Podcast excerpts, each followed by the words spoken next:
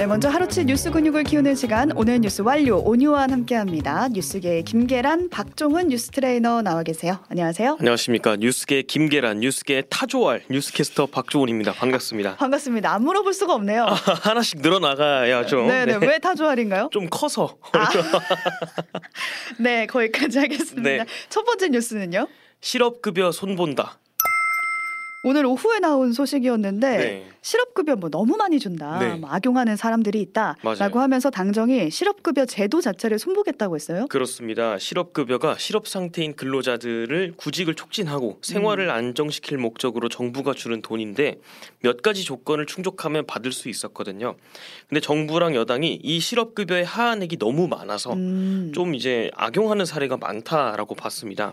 그래서 그 하한액을 낮추거나 없애는 방안을 검토 중이라고 합니다. 네, 그러니까 실업급여 자체를 없애는 거는 아니고. 하한액을 이제 손보겠다는 건데 어떻게 바뀌는 건가요? 실업급여가 이제 근로 당시 받았던 평균 임금의 60%를 주는 게 원칙인데 음. 만약에 만약에 이 돈이 최저임금보다 적으면 어, 최저임금의 80%를 지급하는 겁니다. 네. 작년 최저임금 기준으로 하면 약 184만 8천 원이라고 음, 하네요. 최소한 이 정도는 받을 수 있는 거죠. 그렇습니다.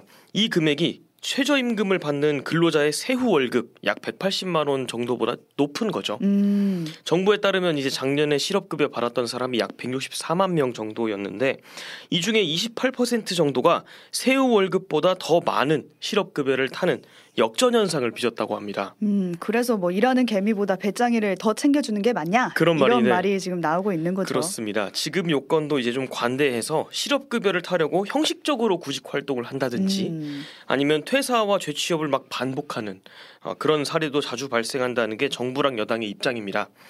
박대출 국민의힘 정책위원장이 말하기를 실업급여가 달콤한 실업급여가 되는 일은 막아야 한다. 이렇게 얘기를 했습니다.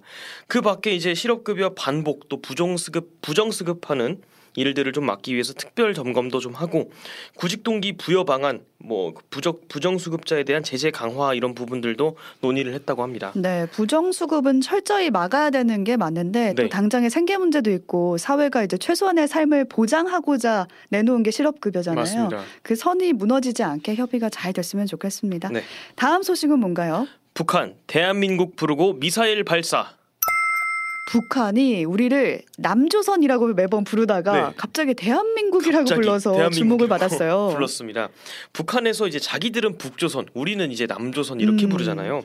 그런데 김여정 북한 노동장 부부장이 어제와 그제 담화에서 이틀 연속으로 남한을 대한민국이라고 불렀습니다. 네, 뭐 대한민국 족속들, 대한민국의 군부 깡패들 좋은 말은 아니네요. 이런 식으로 네, 원래는 뭐 남조선 괴뢰 이렇게 불렀었는데. 네, 그렇습니다. 이게 회담이나 남북 합의문 같은 데서는 종종 대한민국이라고 부르는 경우가 있었는데 대남 비난 담화를 할때 음. 어, 대한민국이라고 하는 경우는 처음이라고 합니다. 그 원래 안 하던 이런 짓을 하면은 이상하거든요. 도대체 느껴지잖아요. 왜 네. 그럴까? 북한이 왜 그럴까요? 그렇습니다. 91년에 맺은 남북 기본 합의서 상으로 우리랑 북한은 국가 대 국가 관계가 아니라 통일을 지향하는 특수 관계로 규정이 되어 있거든요. 음, 그래서 우리도 뭐 조선 민주주의 인민공화국 이렇게 말 안 하고 네. 북한이라고 그냥 말하잖아요. 북한이라고 하잖아요. 그런데 일각에서는 이제 북한이 우리나라의 관계를 다른 외국처럼 국가 대 국가 관계로 별개의 나라로 재정립하려는 게 아니냐 음. 이런 분석이 나오기도 있- 했었습니다. 네, 그러니까 통일이고 뭐고 그냥 각자의 갈 길 가자는 거 갈길 아니냐 가자, 이런 게 이런. 네. 분석이 나오고 있는 건데 이런 가운데 오늘 북한이 우리 쪽으로 탄도 미사일 발사했습니다. 그렇습니다. 지난달 15일 이후에 27일 만에 미사일 발사였습니다. 약 1000km 정도를 비행하고 동해상에 떨어졌다고 하는데요. 이게 상당히 고각으로 발사된 것도 음. 좀 주목해 볼 만한 점이었습니다.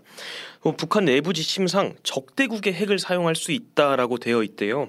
그래서 명칭 변경이나 오늘 같은 미사일 도발이 핵 사용을 위한 명분을 쌓기 위한 게 아니냐 이런 음. 지적도 나오고 있습니다. 네, 갑자기 뭐 대한민국이라 부르고 미사일 도발하면서 핵 사용 명분을 쌓는 거 아니냐 이런 네. 분석이 지금 나오고 있고 지금 리투아니아에 가 있는 윤석열 대통령이 네. 긴급 국가안전보장회의 열고 북한의 불법 행위에는 대가가 따른다 이렇게 네. 말을 했다고 합니다. 지켜보도록 하고요. 다음 소식으로 넘어가 볼게요. 폭염 속 또다시 노동자 사망. 폭염 속에서 일하다가 사망했다 이 소식을 또 전해드리게 됐습니다. 그렇습니다. 어제 JTBC 단독 보도였는데 지난달 28일이었어요. 서울교통공사 하청업체 소속 노동자가 야외에서 야외에서 열차 청소를 하다가 쓰러졌는데 숨졌습니다. 그렇습니다. 40대 남성이었고요. 야외 차량 기지로 들어온 지하철 열차 위로 올라가서 냉방기를 청소하다가 업무를 그런 업무를 하고 있었습니다. 음. 근데 오후 4시쯤에 근무 중 갑자기 쓰러졌습니다. 그리고 동료가 발견해서 119에 신고를 했는데 결국 사망했다고 합니다. 쓰러진 날 낮 최고 기온이 30도였대요. 음. 그리고 부검 결과 사인은 심근경색으로 밝혀졌습니다. 네. 노동청은 그런데 이제 박 씨의 사망과 업무 간의 연관 관계를 인정하기 어려워 보인다라고 음. 판단했습니다. 이렇게 되면 합청업체 측에 어, 책임을 묻기는 좀 어려워지거든요. 그러니까 정말 일과 관련성이 전혀 없다고 볼 수 있는 건지. 네. 동료로 나왔 동료랑 같이 나눴던 문자 중에 너무 더워서 미치겠다 음. 이런 내용이 있었다고 일하는 합니다. 중에 보낸 메시지죠. 네네 그리고 유족들 박씨 지금 숨진 박 씨의 유족들은 평소에 이분이 열악한 근무 환경을 자주 호소했다고 주장 중입니다. 뭐 열차 안에 선풍기도 하나 없고 휴게 시설도 뭐 제대로 없고 음. 반면에 이제 박 씨가 일하던 하청 업체에서는 매일 팀장이 음료수랑 물도 챙겨줬다. 뭐 쓰러졌던 날 추- 휴식 시간도 충분히 줬다. 이렇게 음. 반박을 했습니다.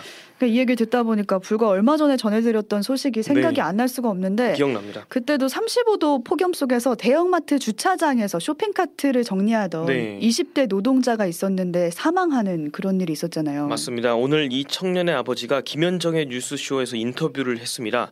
사망 전날 찍힌 사망자의 걸음 수가 약 4만 3천 보. 거리, 4만. 네, 거리상으로는 26km입니다. 사망했던 당일에도 7시간 동안 17km를 걸어 다니면서 수백 개의 쇼핑카트 수거했다고 합니다. 전날 나눈 카톡 기록도 지금 아 보고 계신데 네. 아버지 말에 따르면 청년은 이제 별다른 지병도 없었고 건강했대요. 음. 근데 사망 전날에 흉통이 느껴지고 어깨 통증도 있고 호흡곤란까지 있어서 병원에 좀 가봐야겠다 이렇게 말을 했다고 합니다. 근데 이 경우에도 산업재해로 인정이 안 되고 있는 건가요? 사망한 지 3주가 지난 지금까지 회사가 유족한테 유감 표명을 하지 않았다고 합니다. 음. 그리고 산재 처리는 유족들끼리 알아서 하시라 이런 식으로 나오고 있대요. 그러니까 폭염 속에서 일하다 노동자들이 이렇게 계속 사망하는데 네. 계속 개인 책임으로 미뤄지는 게 이래도 되는 건지 싶고 최소한 그렇습니다. 일하다 죽지 않는 노동 환경이 마련돼야 되는 게 아닌가 이런 생각은 듭니다. 다음 소식으로 가보겠습니다. 서울 지하철 버스 요금 오릅니다. 서울시 대중교통 요금이 오른다 오른다 얘기는 네. 예전부터 계속 나왔어요. 그렇습니다. 근데 오늘 얼마나 오를지가 발표가 됐는데 8년 만에 오르는 거라고 하거든요. 8년 만입니다. 네. 언제부터 얼마나 오르나요? 먼저 지하철 음. 오는 10월 7일부터 오른다고 합니다. 10월 7일. 그렇습니다. 교통카드 기준으로 기존 가격 1,250원에서 1,400원으로 150원 인상이 됩니다. 근데 이게 끝이 아니에요. 음. 24년 하반기에 2차로 150원 더 올린다고 합니다. 어. 그러니까 1년 사이에 300원이 껑충 뛰는 거죠. 버스 요금은 당장 다음 달 12일부터 오릅니다. 간선 버스, 순환 버스, 마을 버스가 300원씩 올라서 각각 1,500원, 1,400원, 1,200원이 되고 광역 버스는 700원이 올라서 오. 딱 3,000원이 됩니다. 심야 버스도 350원 오른다고 하네요. 네, 그러니까 운영기관의 적자 때문에 어쩔 수 어쩔 수 없다라고 없다. 말은 네. 하고 있는데 물가가 안 오르는 게 없어서 매일 이용하는 진짜요, 대중교통이다 보니까 체감상 더 크게 느껴지긴 합니다. 마지막 소식으로 가볼게요. 19년 만에 보건의료 노조 파업. 내일부터 보건의료 노조가 이틀간 총파업한다고요. 그렇습니다. 보건의료 노조 간호사를 중심으로 간호조무사, 요양보호사 같은 의료 부문 노동자들이 가입돼 있는 대규모 노조입니다. 19년 만에 총파업이고 음. 파업 참여 인원만 4만 5천 명을 어. 예상하고 있습니다. 네. 의료 현장에선 벌써 이렇다 보니까 좀 혼란스러운 현상들이 벌어지고 있다고 합니다.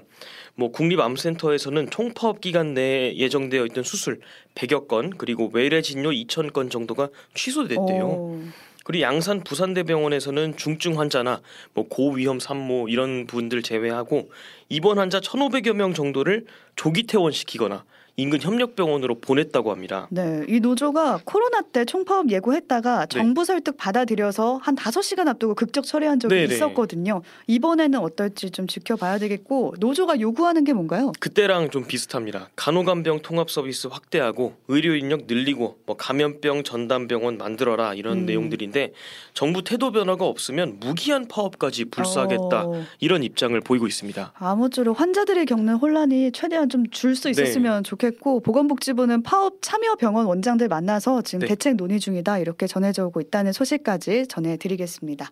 여기까지 박종훈 캐스터와 오늘 하루치 뉴스 근육 키워봤습니다. 고맙습니다. 고맙습니다. 오늘 뉴스 완료.